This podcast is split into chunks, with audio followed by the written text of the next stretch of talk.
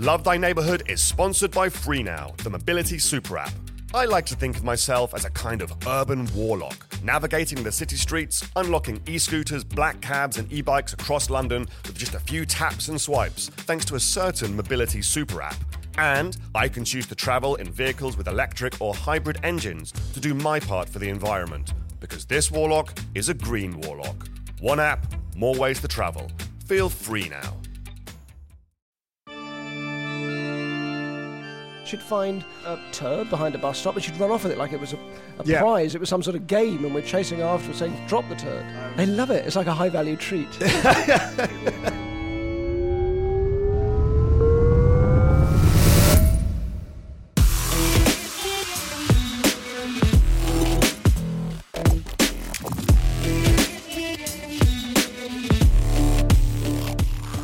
afternoon, good evening, good whatever. My name is Joe Makatich, the big dog at Time Out London, and you're listening to Love Thy Neighborhood, the podcast in which someone with a keener mind and a danker soul than myself gives me a guided tour of an area that means a lot to them. One place, four locations that they would give their own five star rating to. Five stars, of course, is what we do at Time Out. If we like something, a bar, a, a restaurant, gallery, we take a big mouthful of stars, swish it up, and then carefully dribble out five of them, changing the course of history forever. Today, we're in Hoxton. Yeah, skinny jeans and well kept beards, Plastic People nightclub, the Hoxton Fin haircut, named after the area. It was sort of synonymous with a kind of fairly fictitious hipsterism a while ago, which has kind of come to come to pass a little bit. Doesn't really exist anymore. Uh, but before that, it's been absolutely tons of things. It was, of course, where the other Jacobean playwright Ben Jonson uh, shanked a fool in Hoxton Square a long, long time ago. A lot of it burned down, the Great Fire of London, and when they, they rebuilt it, they wanted it to be a very posh area, but they didn't get very far before the money ran out. And the only bit now, which looks like they wanted it to look, is uh, de Beauvoir Square, which is much, much further up. Uh, Victorian times, music halls, theatres, that sort of stuff. Dickens wrote about it. The Krays lived not too far away. Well, they were born there anyway. Uh, it was described as an anxious, motley place at the time. Uh, the Luftwaffe bombed it to bits. In the 90s, it was one of the first places to actually sort of be victim to what everyone refers to as gentrification, and that was after these so-called young British artists all came here and sort of exploded here. There was a very famous uh, curator who died young, sadly, Joshua Compston, and his uh, gallery was here. He was based here. He had a very famous show, A Fate Worse Than Death, in Hoxton Square, where absolutely everyone who would go on the next year to be at the Sensations exhibition in Royal Academy first appeared. And since then, it's now described as the most expensive tech and creative district in the world, more so than San Francisco, more so than Brooklyn. But the old street roundabout still not renovated, so some things never change. The person that's brought me here, a very significant figure, he's been on our TVs for probably close to about 25 years, been performing for a lot longer than that. He is, of course, the mind maestro, Derren Brown. His shows are myriad and many Mind Control, Trick of the Mind, Derren Brown Investigates, Derren Brown Plays Russian Roulette Live, Seance, Heist, The Event, How to Control a Nation, The Gathering, so many more. He also consistently tours around the UK, comes up with stage shows, hasn't lost the love of a live audience. Yeah, Derren Brown, uh, what a guy. Uh, I'm actually talking to him on the eve of his new show, which is unbelievable, which is just about to start at the Criterion Theatre in Piccadilly. Um, there's not huge amounts of information about what it's about, but it's been described as a magic show like no other. It fuses the best of theatre with illusion, sleight of hand, and mind reading. Great stuff. It's on there for about six months. In any case, we've just arrived at our first location. It's a very sunny day, the end of summer. So I'm going to go in and say hi.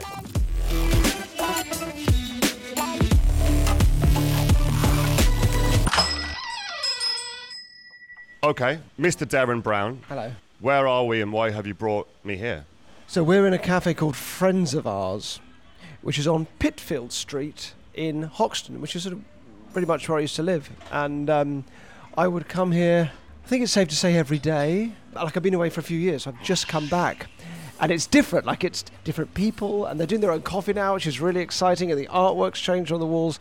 But it's a phenomenal place, and the um, one of the big attractions for me was the bread. So they get their bread from a um, bakery called the Dusty Knuckle, which is in Dalston, and it is the best bread I have ever had. And I like I like a bread. I, I like bread very much. Is it the potato sourdough? It's the potato sourdough is what you want. Yeah, I mean all the all the sourdoughs are great, but the potato sourdough is particularly good. The Dusty Knuckle's is interesting because uh, not only is it phenomenal, but they employ people that are out of prison and people that would have difficulty getting back into the workplace and so on. Um, which, when you say that, makes it sound a little bit like maybe the food isn't going to be great, and maybe it's more about this sort of charitable aspect. But I didn't find out about that bit until much later. I just was in love with their baking. So um, There's a sort of association maybe when you, you know, this is much to uh, all of our discredit. When Yes. we hear the word prison, we don't think good food. we know, or we think maybe it's not going to be about the food; it's going to be about the uh, the cause. The worthiness of the cause. Yeah, but actually, the two things have come together extremely well, Mm. and the uh, the bread, the bread. We- but, I, but I've never been there. I've never been to the Dusty Knuckle. I've only ever had it here, and I loved it. And I lived on this bread when I moved out of London a few years ago. I realised how good it was because you can't get like Mm. amazing sour. There's a place in Bristol, I know, Hart's Bakery, which is very good, right by Temple Meads Station. If you ever come out of Temple Meads, it's tucked round the corner, which is also very good, but it doesn't quite touch the um, the stuff they do here. And when we came in here, uh, you immediately bought some beans, some I did. coffee beans. I bought beans. I'm so delighted they're making their own coffee. Here comes my flat white. Look at that. Look at that excellence. Thank you very much. I wish you could see this. I believe that is a tulip. yeah, the Uh, pattern on the coffee is a lovely tulip. That's a lovely coffee. Thank you. Do you favour I- the milkier coffees? Yeah, yeah, I, I like a flat white. I went through a thing of uh, stealing cups from um, cafes around the world that I loved. And would Yeah. be happy memories, little espresso cups. And then um, the last time we were in Paris, we'd looked around for a, um, a, a place that would do a really good steak tartare. Mm. Eventually found a place, and I'd given up stealing coffee cups by this point. But I thought this would be such a great place. It'd been such a great day finding the, the best place that did it. And there was me and a friend and his girlfriend who was quite sort of quite quiet, very sort of bookish. They literally run bookshops in Paris. And my friend Christian was trying to get me to steal the cup, and I said, "No, I won't." I shut. And he said, "No, go on, just do it. Just take it." And I went, "No," and I was really umming and ahhing about it. In the end, I was like, "No, I won't. I won't do it." And I left without stealing it. And she bloody nicked one. Wow. She had one under a newspaper. Quite funny hearing about you wrestling with peer pressure. but um, no. Uh, also, when you first mentioned the uh, the thefts, you hesitated slightly, suggesting that you still feel a bit bad about it. I used to steal a lot. I was a proper shoplifter when I was um, sort of late teenager. It was it was that time in the eighties when like gadgets were like a real thing, but they were very expensive. But it was all like gadgety stuff. So I used to just nick it because Just colourful plastic. colourful stuff. plastic stuff. I remember looking around my bedroom at one point. I was like, yeah, everything I can see, I have I have stolen. You were in a sort of den of crime and iniquity. Yeah, I was Yeah. in And then- and then. I suppose Hoxton is a, sort- it's quite an apposite place to move to. Lots Yeah. of uh, history of crime and things here. Yeah, very, yeah, very dodgy history. So we moved in when that kind of um, young British artist Tracy Eminey kind of world had sort of peaked, and I have to say it's it's sort of it's a bit of a shame it's lost that really. By the time we moved out, it was kind of like the train from uh, where is it in Essex? Can't remember. There was like a direct line to Liverpool Street, and it became like Hen Night. It did, yeah. Hen Night, I think people is a shame. moved from before that. It was Upper Street where people used to go. This sounds like we're uh, shitting all over people from Essex, and I have to say I love the Essex folk. I've worked with a great many of them. Very cheerful, uh, very optimistic. Oh, Essex is beautiful. It gets a bad rap. It's, it's beautiful, but unfortunately, hen nights on your doorstep every night of the week. uh, That that wasn't that wasn't great. and I feel like uh, after here they sort of went to uh, Kingsland Road. I think now is more like a Yeah, yeah, place. it's, it's going that way. Eventually, it'll be Margate. it will be Margate They'll all be eventually. there, and then in the sea. Yes, It's lovely. There's a Curzon Cinema next door to this, which was being built when I was last here. That was a real shame moving out just as they're building a Curzon Cinema on your doorstep. That was very upsetting. But I'm pleased to see they've done that. yeah, it looks lovely as well. It's one, it's one of the sort of um, the nicest, most sort of middle class cinema chains. Uh, that people like me sort of patronise. Uh, Love them. Yeah, with the, Really the, the sound of people making cocktails in the background as the trailers are coming to an end. Yeah, it's the sort of- best. Where else, when you lived here, did you like to sort of eat or drink? Um, well, there's a great Italian, which I nearly went to tonight, uh, called Bottega Prelibato, and that's the unauthentic pronunciation. Bottega Prelibato, which is just down in sort of uh, behind us somewhere, but also in Hoxton. Um, that was lovely. I used to go there a lot. Uh, Nobu, very fancy, opened uh, um, a restaurant there, which was very good. I sort of don't, I don't get the attraction of the one in London at all, but the one Mm. here was very nice. I say the one in London, the one on um, what's it, The big one. The big one, yeah. I I never really got that, but the um, the one here was lovely. The sushi was lovely, so I went there occasionally. Um, but we lived on the or just off the square, and the um, it was a shame because these lovely restaurants would open, and then they just couldn't quite um, hold it together because because it was hard for nice restaurants to keep going. It was all and it was hen, hard enough. hen in- nights and design companies. Yeah. I was going to ask as well did this area have some sort of appeal to the, the stage aficionado in you? Because this place in Victorian times was where the music halls were, it was variety, it was where there was sort of theatres. There's absolutely tons of them when you look into mm, it. yeah. And you, you're someone that, despite all of the success with the TV and the books, you've never stopped doing stage shows as well. No, love them. Did, were you aware of that when you were No, here? No, not at all. But there is. There's a little Hoxton Theatre, I think it's called on Hoxton Street, where David Berglas, who's one of my heroes, uh, performed. And um, there's a little one, I think it's called the Clock something. Th- I don't know, little little place just on, on the street where we are now. But yes, I never really, um, never really went to them or explored any of that. Um, you can get onto the canal very easily, which is quite nice. That's a nice weekend walk. It's not Mm. very good for walking dogs. That's the only thing around here. And one of the reasons why we ended up moving is we had these two dogs, and you you only start to realize how much crap and drug stuff and like there is just on the streets and in the grass and everywhere. I, yeah, I own a dog, and I'm acutely aware of which pubs around like Canonbury have Yeah. broken glass in front of them. Yeah, yeah. You suddenly become very aware of that. Yeah, and you and you do a kind of weird, very kind of conscious walk where you're just scanning Yeah. the pavement at all times for like uh, yeah discarded needles, broken glass, things like that. And human turds. Let's let's not be shy. Let's not overlook the no. excrement. Because one of uh, our first dog we had, we still have, is a Beagle Basset, so the very nose-scented proper hound. And she was a puppy, and she'd love it. She'd find a, a homeless person's turd behind a bus stop, and she'd run off with it like it was a, a Yeah. prize. It was some sort of game, and we're chasing after, her saying, "Drop the turd." I she didn't know find that my command. dog will turn its nose up literally at other dogs' feces, but will be very drawn to human feces. Uh, yeah, The yeah. feces often, uh, I'm assuming, belonging to maybe the homeless or a, a drug addict and things like that. So I, th- I think that's the probably the good stock because it's, it's quite moreish, I'd it's, imagine. yeah, it's yeah, absolutely, once you pop, you can't stop. Yeah. Uh, but I've had to try and wean him off the uh, human excrement. Um, I love it. It's like a high value treat. sort of thing you have to have in your pocket on reserve for uh, yeah, and they them back. wonder why people who own dogs have been excommunicated from society. We're walking around with two pockets of human crap the whole Mhm. time. Why do you keep going back to the stage? I'm not really that much of a magic aficionado, but I do know that like you're not necessarily part of the magic community in the same way that the people in the magic circle sort of all hang Mm. out together. You're sort of one foot in, one foot out. Is that right? Yeah, certainly because I've never joined anything. I'm a bit, uh, I'm just whatever, slightly something. I've got a bit of an allergy to joining stuff, so no, I never, I never did. But I do think if you make the thing that you do, whether it's journalism or whether it's magic, if it's all you kind of have and it feels bigger than you, then it's hard to move it anywhere. I think you want to have one foot in it and then one foot in the rest of life, and then you've got a bit of leverage to kind of move it somewhere. So. I think also it's quite a childish thing, isn't it? It's a childish and dishonest thing. So unless you can find a way of making it grown up and honest, doing something honest with it, then you should grow out of it. And I would have grown out of it if it hadn't been for the fact I guess my career had taken off. And I thought it's a bit it would be silly just to walk away from this now. So maybe I can try and find other things I can bring to it and make it a bit more interesting. So that that's kept me going and has made it feel worthwhile. What do you think would have happened had uh, you not kept going? What kind of career path would have appealed to you? I don't know. I was supposed to be a lawyer. I um, studied law and German. Did not want to be a lawyer or a, or a German.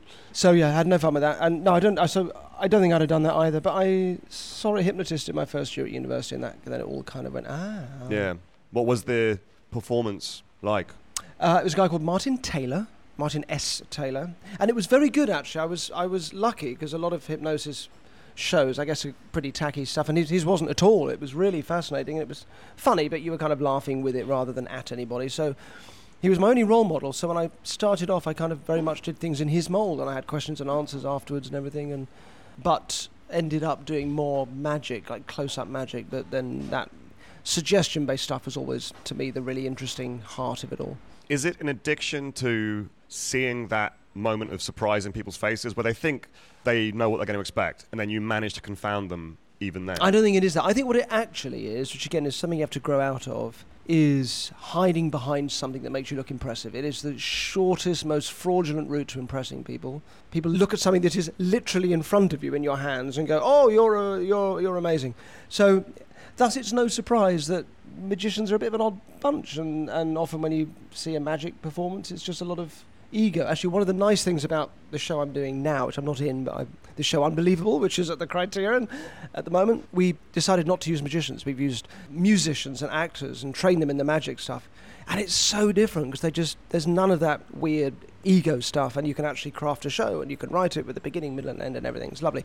Um, Is there a thing where you meet people who are very experienced magicians who have taken it on as a persona and they have a sort of stench of magic about them that you yeah, can't abide? yeah, sometimes quite literally a, a stench of magic about them. Yeah, no, it's, it's it's a bit of a funny world because you do it to impress. So, and I, for me, all in my twenties, I'd have found it very hard to sit and have a normal conversation. I had to, I had to impress. So I had tricks in my pocket, or I could talk about hypnosis, or I could show you a trick. But actually, just simply, you know, being a normal, nice person, I was, was sort of Mm. difficult and uneasy. So I think that's why. I think that's its appeal for people that do it. That's why it's a lot of shy young men for some reason. Less Yeah. less so now, but it's always been a very male dominated thing, but not like cool young men, like definitely sort of shy young men. Not that they're not cool in their own way, but it's definitely had it, uh, that sort of slightly insecure thing. It definitely um, fills that gap if that's yes, what you need. like um, heavy metal and professional wrestling, I would say. It attracts a sort of similar type of Really? person. Is that true? I think so. I love that. I, I would, I would say maybe yeah, the sweaty of head, the lank of hair, yeah. um, would, would, would be drawn to it. Well, thank you very much for showing me uh, this wonderful cafe. it's great, isn't yeah, it? friends of ours. Should we, uh, should we crack Move on? on, yeah. the next place.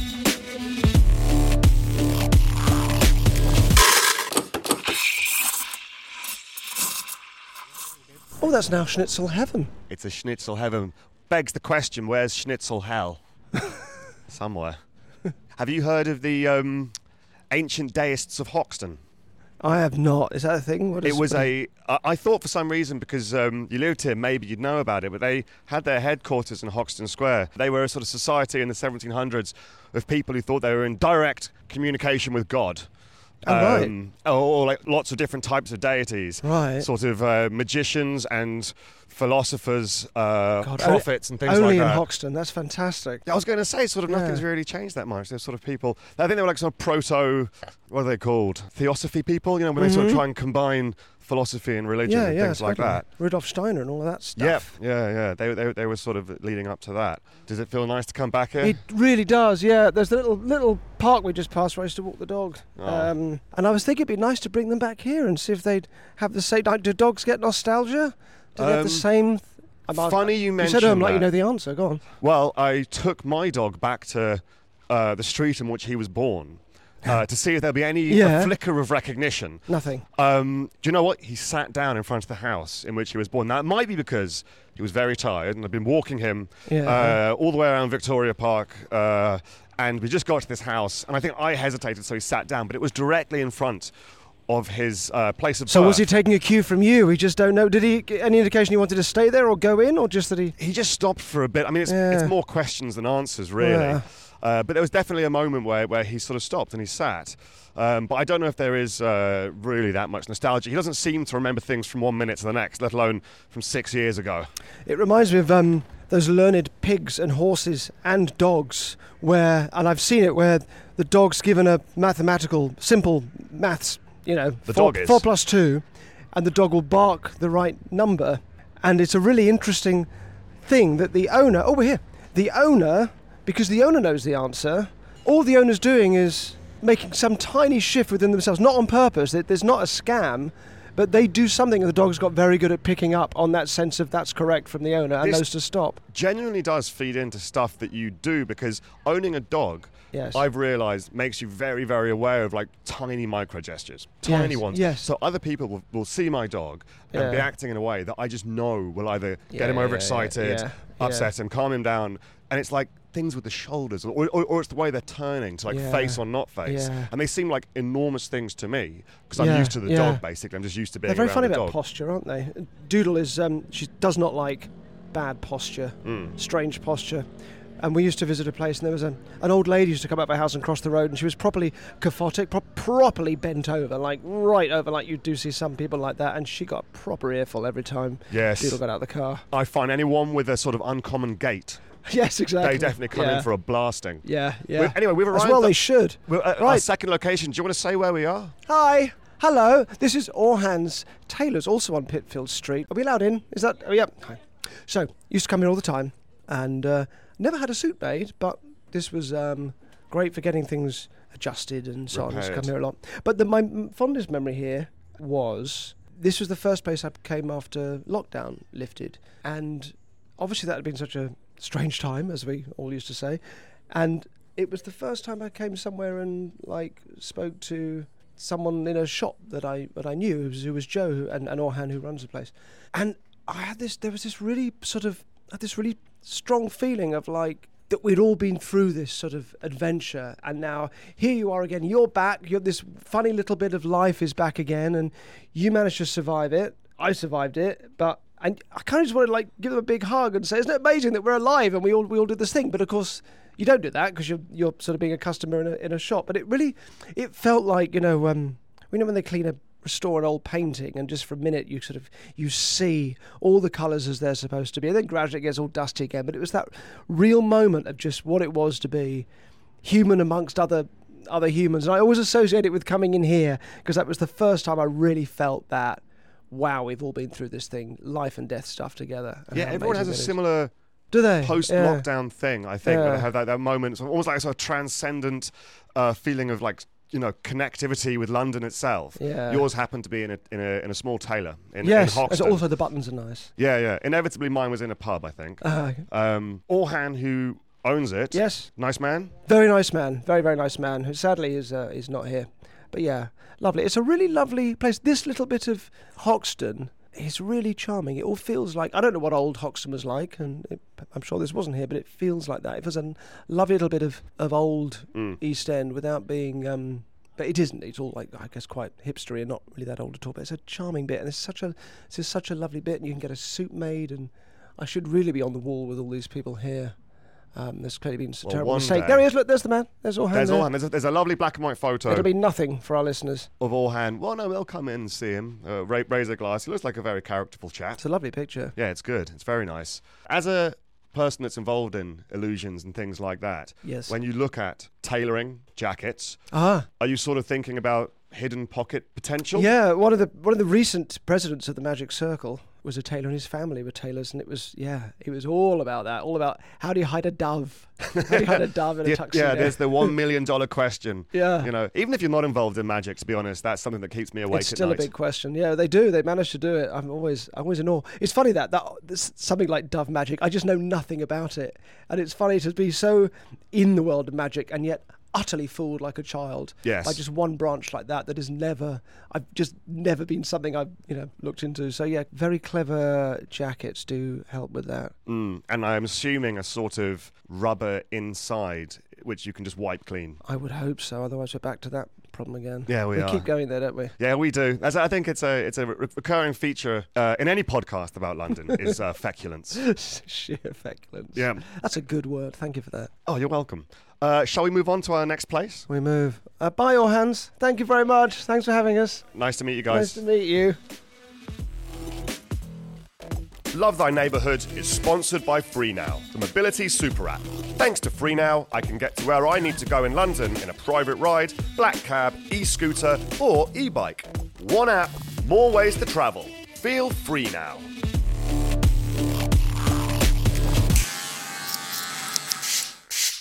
So we're now entering uh, my world where I used to live This was it.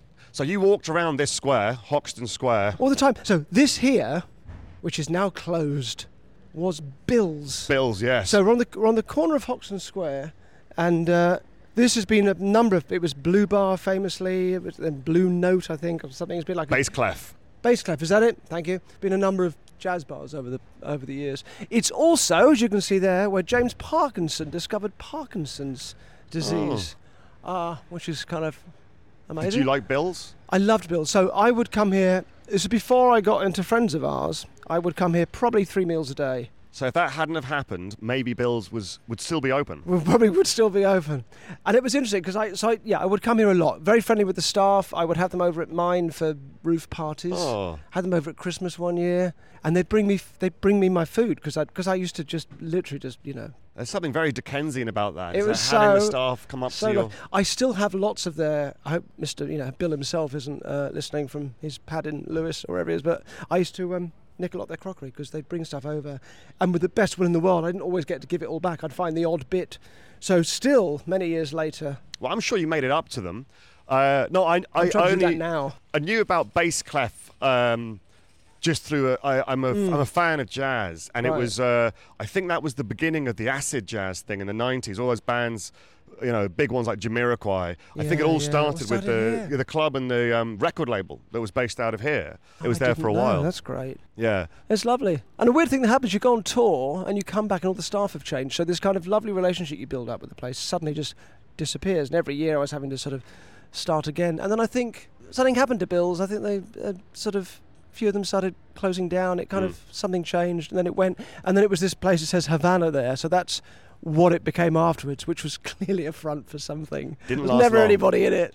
And now that's closed too, which is probably a, Do you like the thing. the touring, the relentless show tour show? Is it a nice way to sort of break up time? You- I I do like it. I'm very pleased with this show now. Unbelievable that I'm not having to do it every night. It's nice to actually have that experience of like putting the work in and then letting other people get on with it.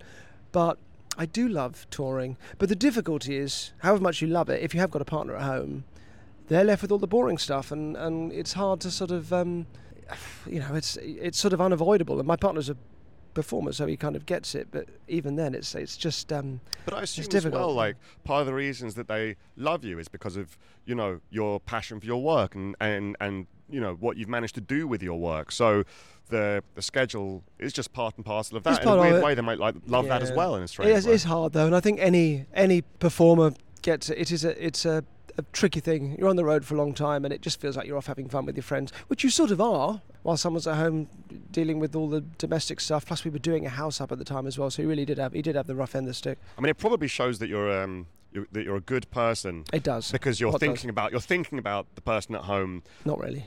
Sometimes in passing. It's crossing your mind. Yeah, yeah. Yeah, I'm sure when that's I'm, when I'm cold getting comfort. an earful of it at night on the phone. Yeah. Um, but no, it is it is the thing. So I, I think as you get older, you kind of start to work out how to balance those kind of things with with you know make sure your relationship is this is the priority, not just the fun of touring. Uh, sh- should we stroll around the square a little bit? Do you think? Yeah, yeah. Let's have it. Yeah. So Yeah, this is Hoxton Square itself, Yes. and there's a funny statue in it which uh, I remember going up, and I put a bust in the woods when I left when we moved out. Had a lot of stuff, Yes. and there was quite a nice bust. I thought I will leave it in the um, in the woody bit at the side. A kind of offering. Yeah, because it would look like a it would look like a sort of a statue, so it won't be immediately nicked, maybe. But it, it, I think it was. I think it was gone within a. Well, maybe the person who nicked it is listening, and now they know that they have something of immense yeah, shamanic Derren value. Brown's bust. Yes, I think the um, I think that the big sculpture that you're drawing attention to there is by the artist Stik. I, th- I might be Oh, wrong. you know this? Okay, great. I think Well, it's one of I'm- the very famous street artists. Ah, okay, there you go. Well, I remember it going up. It was a lot yellower. It's absolutely filthy now. God, it was bright yellow last time I saw that. Once things take on a certain level of filth, I feel they become Ah. more part of London. Yeah, yeah, I suppose so. I know that you've obviously you've written about sort of contentment and happiness and things like. Uh, maybe not everyone who listens to this will know about the stuff you've written about Hmm. sort of uh, well-being. Was the lockdown period challenging in that respect, or did it sort of actually make you kind of um, knuckle down and work out what it was to be happy because there were so many challenges to it?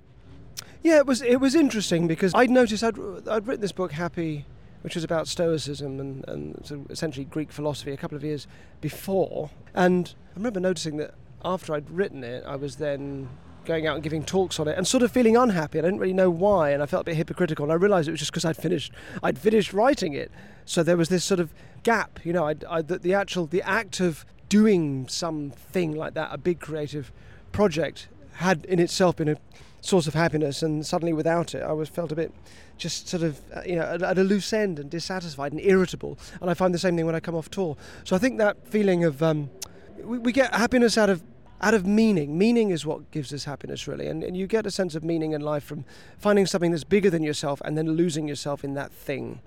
Um, and doesn't have to be anything in itself meaningful. It's just that it absorbs you in that way, and that, that's and also being of meaning to other people, knowing that somebody needs you or that you're of value to somebody else. That's another strange source of happiness, and those those ways of finding happiness are so much more effective than trying to chase it directly. Because when we do that, it always slips through our fingers. I suppose it's hard not to sort of just focus on a few things and think, if I just have this, yeah, yeah, yeah, I'll be absolutely. happy. Uh, as someone that's obviously thought about it and written about it at length, Yeah. are you aware when these feelings come up, when they are sort of quote unquote false happiness? You're like, no, no, let's not pursue that in order for meaning. Or know. just at least knowing that. I mean, particularly with things. You know, if I get if I have this thing, I'll be happy. I mean, you, I guess maybe as you get older, you've had enough experience of that hedonic treadmill, as they call it. You get it, and then for a minute you're like, wow, and then you're back to where you were. Your natural levels of happiness resume. Once your house can hold no more um, sort of cutlery and plates and bowls from all the cafes in the vicinity of your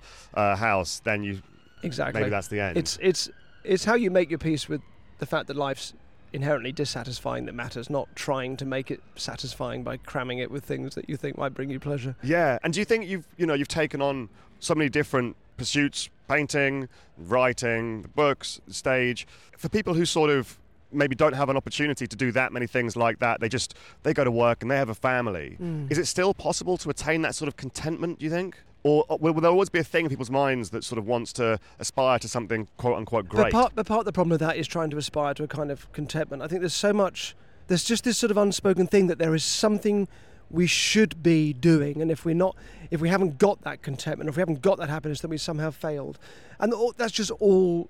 It's just wrong.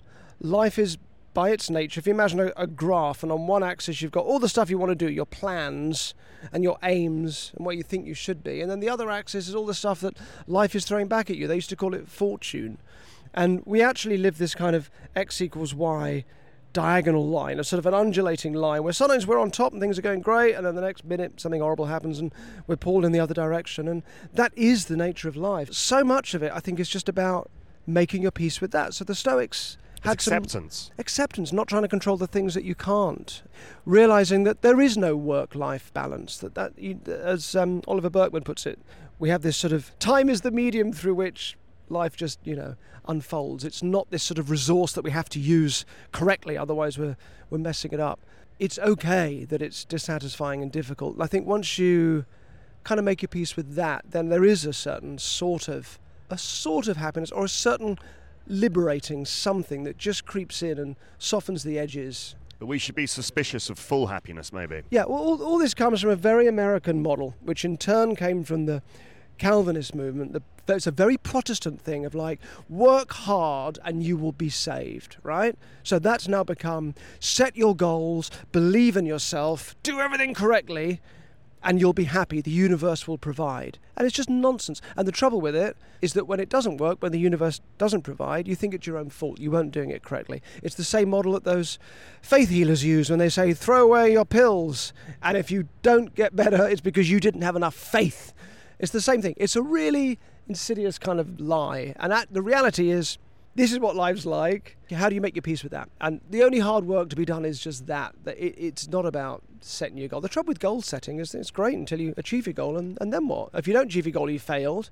If you do, what happens next? Sometimes, you know, arriving somewhere at the end of a destination is just the only reward might just be the feeling of, you know, taking your coat off and relaxing. It's not that thing of the, you know, the journey being the. Uh, the thing, not the destination, is is so important. And all of that goal setting, it's fine for short term stuff, like you want to learn a language or drive a, you know, learn to drive a car or whatever.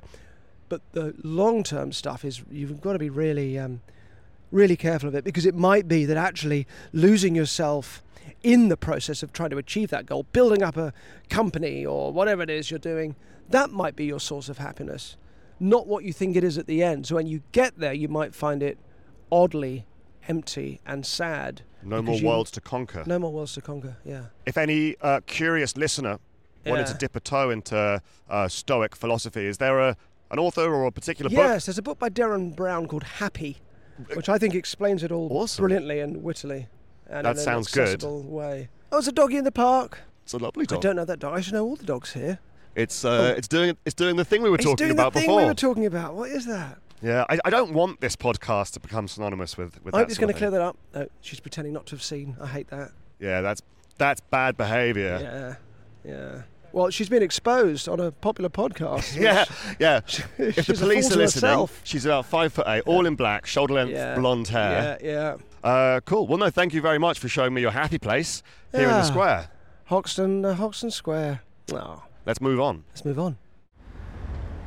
A thing I'm always interested in, which the show is about. Go, I'm, I realise I keep going back to this show I'm doing, but No, please do. Um, so the show Unbelievable is sort of we always always try to make the magic about something else, but it's sort of for me it's about we look at other people, we see the best part of themselves normally that is what they're trying to present, and we make this mistake of comparing their outsides, which is sort of vaguely together and impressive, but we don't compare it to our outsides. We compare it to our insides, which contains all of the embarrassing, awkward, Yes. clumsy, ugly, weird, aggressive, you know, all of that stuff. And of course, that means we just come down badly at ourselves uh, Absolutely, all the yeah. time. And it's such a it's, it's a category mistake. It's just that it's a really bad comparison. And it struck me as like a magic trick, you know, that you have the bit that you show the world, and then you have the bit that you keep hidden, because if anybody sees that bit, it'll you know bring the whole illusion tumbling down. But it is all it is all theatre. Do you? I mean, do you put much stead in personality types and things like that? I've never been sure about it. Like broad personality types. Yeah, I've never been sure about it either. I'm, I think it holds up. I think I think it's sort of useful. I mean, probably if you're choosing a partner and want a sort of an easy life, I think there's something about you know similar personality types. Although I think it's you see, but I would say it's much more interesting and valuable to negotiate or navigate your differences with you know some kind of um, Right.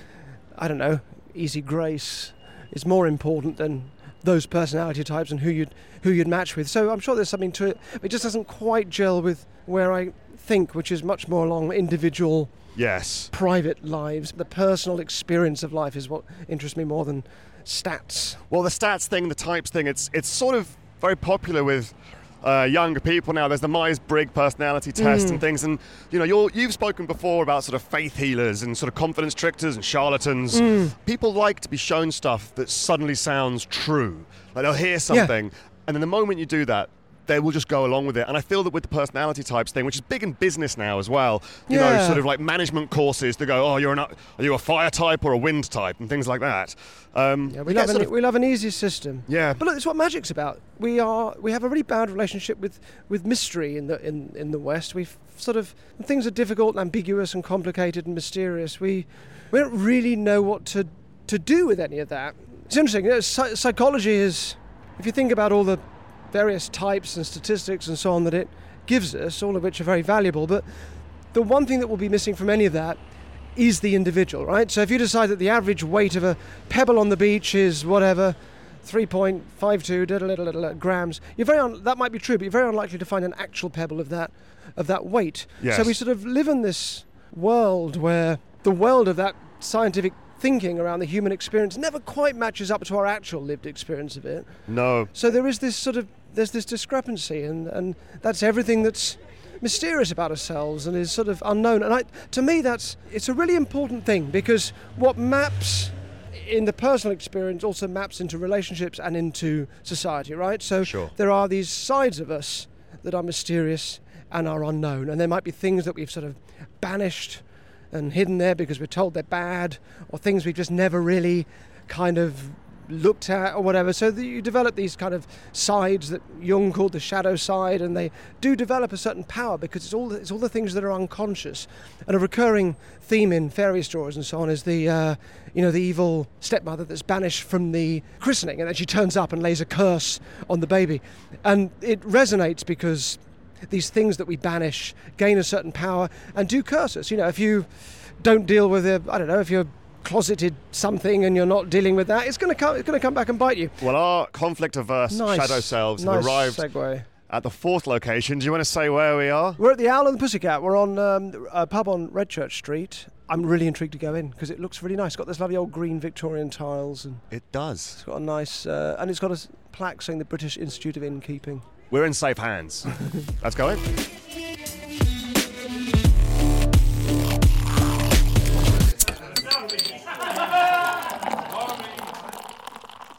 All right, we've just purchased our drinks and sat down. Cheers, by the way. Cheers, ting. Thanks for having me. No, uh, it's been really we- great talking to you. Should we just take a moment to explain the? Please, may I? Yes. Okay. Well, we um, we're ordering a drink downstairs, and I mentioned I was trying to bring back uh, "Please May I Have," Please may I have? which has fallen out of fashion for some reason. I think it sounds a little bit polite. It sounds a bit sort of page boy. Don't know, but But that is the point, isn't it? That's part of its charm. think so. But it's Infinitely nice. preferable to the brash Americanisms. Can I get? Can I take? Can I take? I haven't heard Can I take, but I will hear it. Yeah. I Now you will- listen out for it. The It's guy horrible how downstairs you- said he knew. Can I take? Yeah, yeah, I, that was uh, horrendous. It's horrible how you find yourself. I remember hearing cheers all the time. I think I'll never say that. Yeah. And then you suddenly realise that you say it all the time. I say it all the time. Were there magicians growing up on stage that you felt inspired by? Yes. Which ones? Um, my particular, I suppose, magical heroes would be Teller of Penn and Teller, the little quiet one. I think he's uh, wonderful, wonderful thinker and writer about magic too. A guy called Chan Canasta, who was around in the 50s and 60s, a Polish mentalist, mind reader like, like me. Um, there haven't been many of us around historically, and he was kind of wonderful. And there's footage of him around on YouTube and so what on. was his? Uh, what was his like shtick? It was really about manipulating people's choices. I mean, there's definitely a, a line from him to me. He had a he didn't do like big stunts or anything like that. It was just working with people. He did shows on stage, stuff on television. He's a very very charming character in a sort of tuxedo, and it was all very. Sometimes the things didn't work, and that was kind of fine, but a very believable and uh, charismatic, powerful. I really really think he's terrific. Um, and a great name, Chan Canasta. That is a great name, yeah. Uh, in any case, we are now arriving at a time in the show where I'm going to ask you about London in general as opposed to Hoxton specifically. Okay, nice. What's important is that uh, it's your first reaction. So there's no wrong answers, it's just There's what no your first. wrong answers unless they're about well Newcastle. Then that's the wrong answer. Yeah, okay, yeah, yeah. crucially. What is your five star pint? Can I go martini? Absolutely. Uh, would you hate me if I said Claridge's? no, that sounds quite nice. Okay. Everyone loves Claridge's. Is, Yeah. the, is the martini dirty? No, it's not. I like it extra painfully, aggressively dry, with a twist, very much, or a Gibson occasionally. But yeah, not. I, I'm not not an olive fan, and with vodka. And Claridge's just do a really nice one. I'm so sorry if that's hateful. Don't apologise. You are who slash what I you don't are. eat there or stay there, but I do go to the little bar for the occasional martini. For the dry vodka martini. Do you have a five star pizza? So Home Slice is quite nearby here. Actually, we used to get those a lot. But I don't know. Can you do any better than Domino's? Really? It wouldn't be the first time it's come up on this. People do feel very warmly towards. I feel Domino's. very warmly towards Domino's and every aspect of it. Guy dropping it off is nice. It's all nice. But Home Slice is nearby here in Hoxton where we are. And that is very, they did a very nice uh, chorizo and sweet corn thing that was delicious. But it's one of those restaurants, especially being in Hoxton, can you serve your food on a plate? It's like anything, slate, a chopping board, first generation iPad. Yeah. Just that's a pet hate for me with restaurants. My other pet hate is when somebody serves food and then they go, and this is this, and they, and they stick their finger on your Yeah, food. I yeah. don't like that. Keep your finger away. I don't like it also when they explain to you how to approach the menu. Have you ever had that? You sit down and they go, Do you want me to tell you how to approach the menu? Like it's Right, war. Like it's or something like that. I'll approach the menu by ordering three things on it in the right order. in the Yeah, right yeah, order. Yeah, yeah. Do you have a five star park? Well, I'm going to go Regent's Park for that. I used to live quite close to it. I lived on Baker Street for many years, which is kind of I think fits the brand. Hmm. And I used to go to Regent's Park all the time, and it was it's really great. Having said that, again we're in Hoxton, Haggerston Park, very lovely around the corner, but Hmm. also a little bit druggy. You can see Iain Sinclair, the famous London writer, walking around it every morning. The uh, psycho-geographical non-fiction writer. He's always there. And you can also see. Derren Brown cleaning up his dog's poo sometimes. I was I was walking back once from the from the um, park, sort of just round close to my house, and um, I was with Doodle, my beagle Basset Cross. She pooed on the pavement. I didn't have a bag on me, and a lady came past and said, "I hope you're going to clean that up." Uh, I said, "Yes, no, I, I will. I have a bag at home." So I went back to get the bag from home, and I'm a good person, so I went back to picked the poo up, left the dog at home. So now I'm walking back. I get to the poo, and this guy and his girlfriend walk up, and they're like, "Oh, oh, Derren Brown, we're really big fans." And we have a whole chat. I'm stood there with bag in my pocket. We have a whole chat, and um, while, while we're talking, uh, I sort of get it in my head. I've got to, I've got to pick this poo up, um, and. I became just aware it was there, and I thought we don't want to chat with the poo next to us. So as we're talking, I just sort of got the bag out my pocket and picked up the poo and carried on talking and tried not to make a thing of it, and eventually said goodbye to them and walked off. But yeah, that's their story that they met me, and I just picked up a dog turd from the street. They won't forget it in a hurry. Do you have a five star city that isn't London? Bristol, Bristol, without a doubt. I studied there. I lived there for 10 years. I spend a lot of time there now. It's the best. It's like a big, I would say a big secret. I think over the last couple of years or whatever, people are. Secret's big- out. The secret's definitely out there.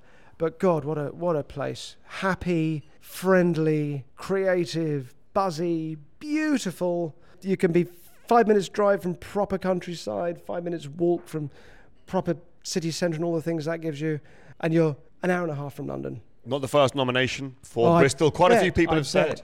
Five star cup of coffee. There is a very nice place called Lally's. I think it's L A I apostrophe S on Bruton Place in sort of in Mayfair. I had to stay there for a while while I was doing my West End show. While I was doing Showman last.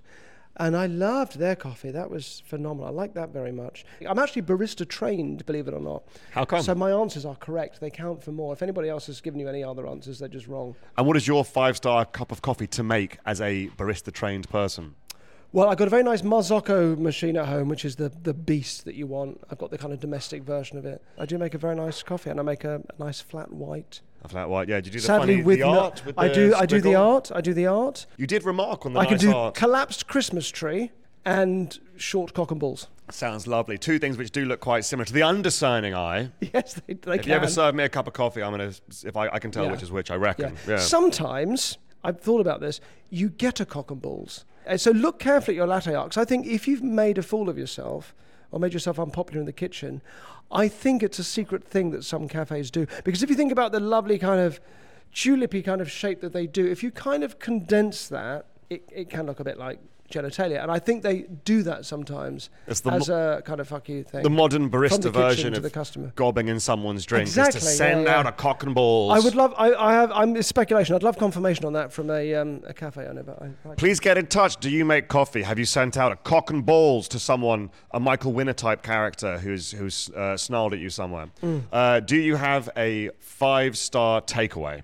when I lived here, it was Busaba. I got their app, and there's a reward scheme on the app, and I used to get the takeaways all the time, build up my points, and I built up the points to 250 quid bingo, which is when you get an entire free meal worth 250 quid for you and your friend. Never did it. It's because you And build up know if I so many s- points, you feel that you're sort of robbing them in a way. You've used too Well, many points. Yeah, and then it became a bit of a like, how long can you leave it? Can I go back now? That was like six years. You know, I've, I've just never, never done it. But yeah, Busaba was the uh, takeaway for me.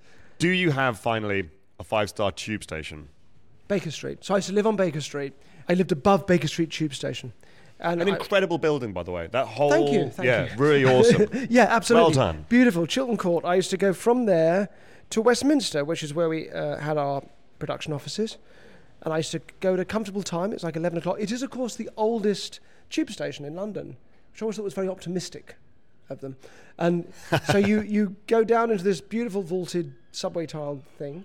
And um, I always had this really lovely comfort. And I, I love tube journeys because you're um, everyone's making their way through life. Everyone's got their stuff to do, and just for a moment, you're kind of flung in with everyone's difficult, messy bit between the A's and the B's and all the bits again that they show the world. It's like the it's like the, the inside life is just coming out for a little bit. It's just those awkward in between bits, and I always find there's something really touching. I love train journeys too. It's something. There's, it's just the bits in between. I just love that. There's something about it I find really touching.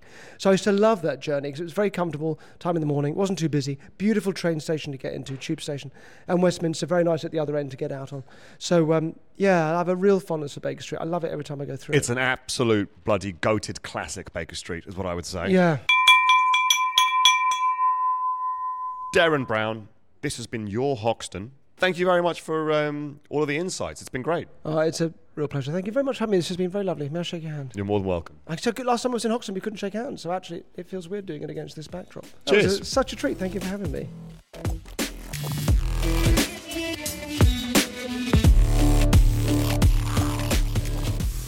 There we go. Thank you uh, to Mr. Derren Brown. What a nice guy. It was very inspiring hearing him talk about all of those things to do with contentment, to do with happiness, to do with life goals. It's given me a lot to think about, put it that way. And Hoxton, of course, interesting area. Lovely to hear about his reminiscences throughout lockdown. Um, he obviously did a lot of walking here, a lot of thinking. If you want to see more of Derren do his thing, unbelievable. is on right now at the Criterion in Piccadilly Circus. It sounds quite hard to get your head around. It doesn't contain him, allegedly, and it doesn't contain any magicians, allegedly, as well, but you know what he's like. He'll find a way to get his sorcery in there somehow. Um, it's on for six months. Uh, do book a ticket now. Follow him on social media as well for, for more of his sort of stuff. If you liked the sound of our podcast, I hope you did. There's another episode every Tuesday. That's Love Thy Neighborhood.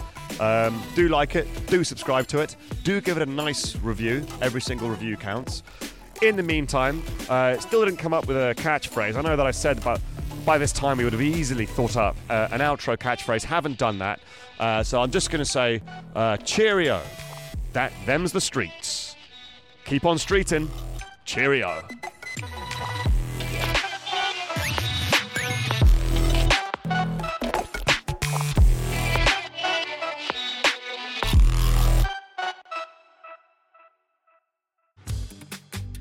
Love Thy Neighborhood is sponsored by FreeNow, the mobility super app. I've interviewed some pretty fascinating characters in my time as Time Out London editor. I've grilled actors, I've endured the bad boy chiller crew, and I've even hung out with the king. But the people with the best anecdotes are always the humble black cab drivers, aka the Knights of the Road. What's more, they have access to the bus lanes so they can get you to where you need to be quick smart. With FreeNow, I can book an audience with one of these wise and powerful drivers in just a few swift taps. Oh, and sorry, by the king, I meant the guy who makes the falafel wraps in Seven Dials. I'm on my way, my falafel king.